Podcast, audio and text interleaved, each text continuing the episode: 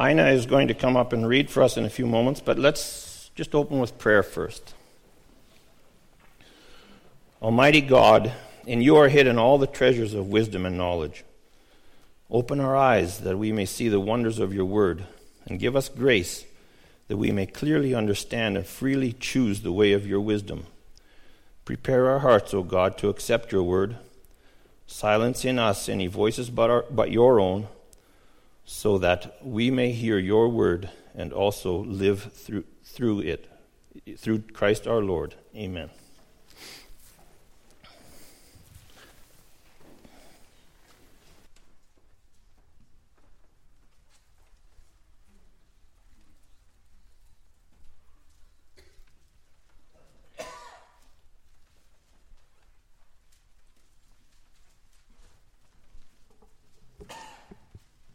So we're going to read this morning from Mark chapter 2, verses 1 to 12. That's Mark chapter 2. You can find it on page 1553 in your Pew Bibles.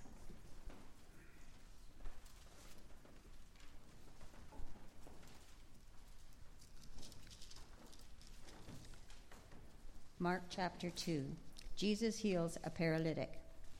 A few days later, when Jesus again entered Capernaum, the people heard that he had come home. So many gathered that there was no room left, not even outside the door, and he preached the word to them. Some men came, bringing to him a paralytic, carried by four of them. Since they could not get him to Jesus because of the crowd, they made an opening in the roof above Jesus, and after digging through it, lowered the mat the paralyzed man was lying on. When Jesus saw their faith, he said to the paralytic, Son, your sins are forgiven. Now, some teachers of the law were sitting there, thinking to themselves, Why does this fellow talk like that? He's blaspheming. Who can forgive sins but God alone? Immediately, Jesus knew in his spirit that this was what they were thinking in their hearts, and he said to them, Why are you thinking these things? Which is easier, to say to the paralytic, Your sins are forgiven, or to say, Get up? Take your mat and walk. But that you may know that the Son of Man has authority on earth to forgive sins, he said to the paralytic, I tell you, get up, take your mat, and go home. And he got up, took his mat, and walked out in full view of them all. This amazed everyone, and they praised God, saying, We have never seen anything like this. Thus far.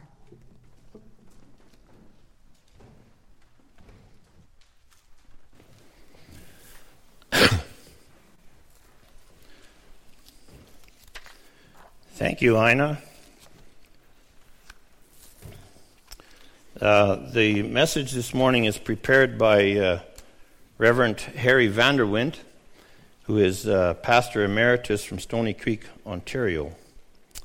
And he begins Dearest people of God, the Bible passage which we read is a story which has one surprise following another.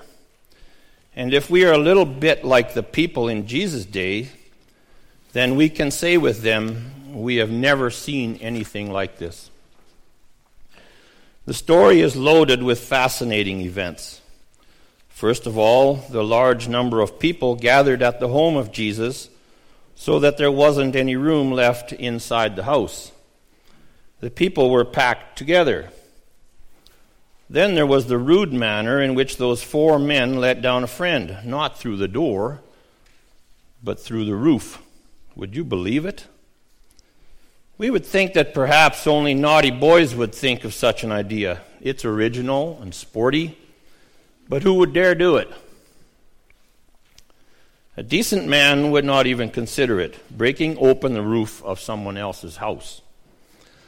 And then, even more flabbergasting, that a man paralyzed for life and let down on a stretcher is ordered by Jesus to get up and on his own legs hops, skips, and jumps through the door, carrying his worn out mattress under his arms. No wonder that the people of Capernaum go home that afternoon shaking their heads, praising God and muttering to themselves, We have never seen anything like it. And yet, the lame man was not the center of interest. nor were the unusual circumstances. Of course, we are all deeply touched by them, and because we are naturally interested in what, hap- what happens to people. But that is not the reason why the gospel writer Mark has recorded this incident. Mark wants to show the reader that Jesus is the center of interest. He gives us another glimpse of the ministry of the Savior. The people who happened to be in the house were only bystanders, and the circumstances were only of minor importance. Jesus stands in the central place. And that's why the house was so full to begin with. Already in verse 2, we read that Jesus preached the word to them. It happened once in the Old Testament times that the people of Israel inquired of the prophet, Is there any word of the Lord? And some of you may have come to church wondering whether there is a word from the Lord for you today. And yes, there is. The word of the Lord comes directly from the mouth of Jesus himself.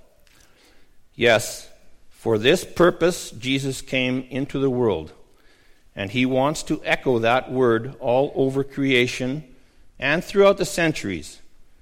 He wants us to hear it anew today, loud and clear. Jesus did not come in the first place to make sure that all people would have enough to eat, nor to heal all the sick and or to end all wars and misery. Not so. Jesus came into the world to proclaim the good news that God is in the process of restoring creation and mankind to himself. Ah, how we wish we could have been among the crowd that day when Jesus was preaching the word to them.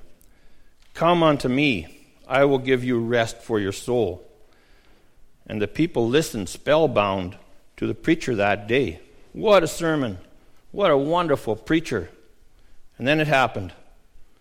While the people were spellbound with that most wonderful news ever preached, there's a disturbance caused by a group of men who carefully lower a mattress through the ceiling and deposit this bundle of misery right at the feet of Jesus. Jesus stops the sermon as he is now forced to deal with this extraordinary situation. A tense hush falls on the packed audience. Their eyes go alternately from focusing on the preacher and wondering how he's going to handle this rare interruption to looking up at the hole in the ceiling where four men, somewhat awkwardly, lean over with great expectation in their eyes. Yes, who shall say what these four friends had tried before? They may have consulted every doctor available in the area, anything at all to get their buddy back on his feet, but all to no avail. Then, when the news went through the neighborhood that Jesus was coming home, they decided to get a hold of him before leaving town. And even the large crowd was not going to stop them from getting to this miracle worker, Jesus. If they couldn't get through the crowd, they would go over top of them. Quite some daring adventure. What loyal friends. Wouldn't you wish you had such friends? Perhaps you think that they went a little too far. Just imagine the brutal way they tore open the tiles or boards of the roof. The Bible says that they were digging through it. And in this case, it was the home of Jesus. It was most likely the house of his mother Mary, who, with the family, had moved from Nazareth to Capernaum in some recent year. In verse 1, the Bible says that Jesus had come home. And so the Lord was deeply involved in preaching the word. In the meantime, some strangers started tearing the roof of his house apart. That could have made him angry, and Jesus was known for having said some angry words, if that were necessary. After all, most people try to make their homes look as neat and proper as possible. Some parents spend more time and money on their house than on their children. And then some inconsiderate folk began tearing the roof of the house of Jesus apart. There may have been some dust or plaster coming down on the people below, no doubt. Jesus himself must have looked up too. And what did he see? Jesus, no, Jesus was not struck by the demolition of the ceiling, nor by their uncivilized rudeness. He saw their faith, not their face, but their faith. Jesus knew what to look for. Just like a mother will overlook the dirty clothes and muddy hands when her little child brings her home some hand picked flowers. The mother sees the love in the heart of the child.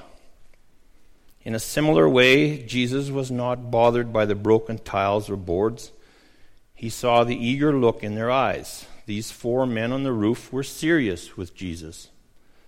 They had faith in him. They believed that Jesus could do something for them. That's what faith is all about being serious with Jesus and believing that he can do something for you. And that is what Jesus saw in their eyes. These four men had done everything possible to get to him, to be helped by him. And they firmly believed that Jesus would help them.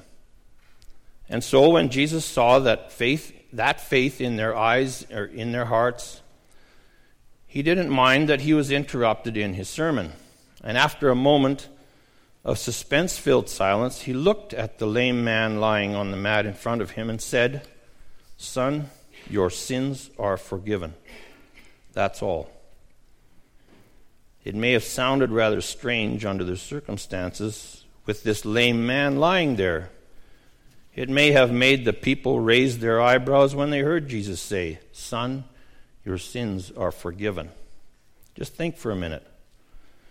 These four men on the roof had taken Jesus seriously and now it almost appears as if Jesus is not taking them and their paralytic friend seriously. After all, this man lying in front of him was a helpless invalid. You may have seen people in wheelchairs, paralytics, unable to stand on their own legs. It's very hard to imagine what life in a wheelchair is like.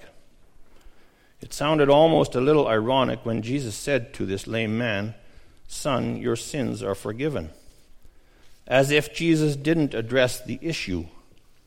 Is that what this man had come for? Does Jesus avoid the need for physical healing, which this man so desperately longs for? This lame man didn't come for his sins, he had come because of his legs. He wanted to be able to stand up again and be able to walk like other healthy people. Not his sins, but the muscles in his legs. But no, Jesus had analyzed the situation correctly. Jesus does, does face the issue at stake here. Before him lay a man who was lame, not just in his legs, but he may have been lame in his heart. The paralyzed body may well have been the result of having lived a sinful, immoral life. The man may have played with fire, the fire of life, and had been badly burned by it. Therefore, Jesus diagnosed the illness correctly and he offers the right treatment for the real problem. And when Jesus announces forgiveness to him, one can hear the compassion and love in his voice. This man's greatest need was not his legs, but the burden of sin and guilt. And Jesus points that out to him. Slowly and clearly, Jesus had pronounced these words so that everyone could hear it Son, your sins are forgiven. That is the greatest need all people have to have their sins forgiven. There are many people who don't take their sins very seriously. They do not see that as the greatest priority or need. They think that as long as they go to church, are generous with their financial offerings, live a decent and respectable Christian lifestyle, and pray for the coming of God's kingdom, that things are all right. But the gospel teaches us that man's primary need is to repent and to have his sins forgiven. So, what is most important in life? Many churches supply the worshippers with a bulletin on Sundays. In these news bulletins is usually a section called Our Church Family. The people are informed about the well being of the members of the congregation, especially when that well being is not so well. A good practice so that the congregation can keep those suffering members in their thoughts and prayers. Most of the news about such members is about their physical condition. But what is most important? It would be too delicate or difficult to report on the spiritual well being of the members. What would you say about a member who has been so busy at work the last two weeks, working overtime, including Sundays, that this member has no time at all for personal prayer and devotions? Or that teenage girl who fell in love two months ago with a very nice fellow, but he's not a Christian and does, does not go to church, and consequently the young lady has not attended any church services for the last four weeks either. A gradual spiritual backsliding for both church members, but it is not in the bulletin. So, what is important? Or that elderly widow who had a marvelous experience during the past week. As she was reading the Gospel of John, she came across that same verse, and as she read it again, she felt a burden lifted from her heart.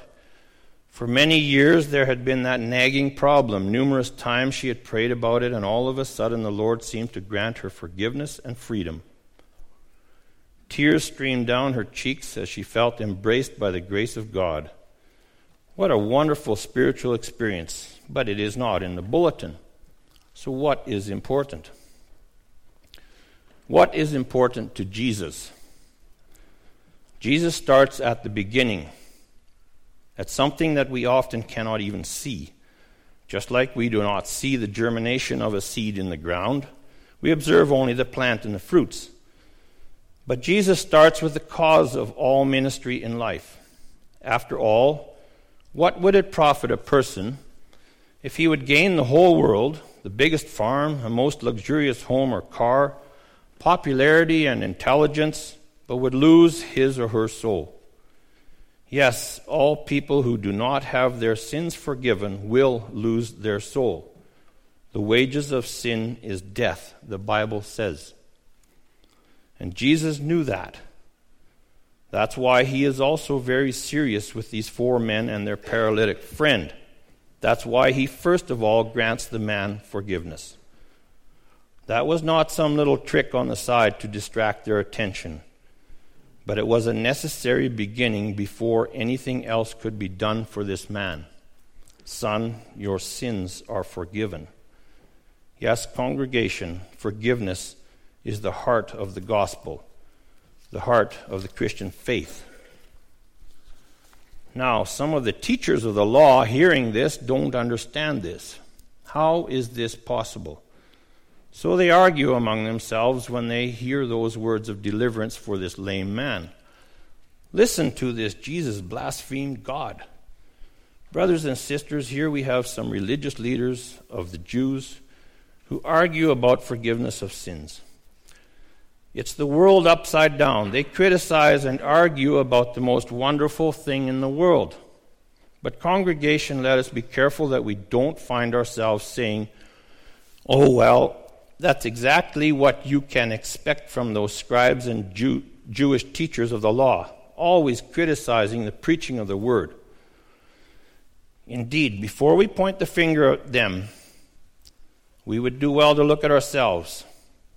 How often has it not happened to us that some worshippers, some of us, after hearing the word preached in their sermon on Sunday, yes, after God has proclaimed forgiveness to his people, complain about the sound system, or the organist played too loudly, or the singing was too slow. Meanwhile, totally missing out on Christ's offer Son, daughter, your sins are forgiven. There's almost something frightening about the manner in which Christians handle Jesus' offer to have their sins forgiven. Even though it's the greatest miracle to take place in our spiritual lives, we often take it just automatically, if not nonchalantly. Then it doesn't surprise us that the world doesn't take sin all that seriously anymore because the church people have devaluated forgiveness. In a sense, the teachers of the law thought differently about it. They took sin and forgiveness dead seriously. They accused Jesus of making it too easy. To them, all this man's sins were, as it were, written on the blackboard, and the scribes and teachers of the law were ready to take them one by one and make the man pay for them. And what does Jesus do? Like a school teacher, he took a large eraser and with one huge swipe, he wipes all his sins away. Son, your sins are forgiven.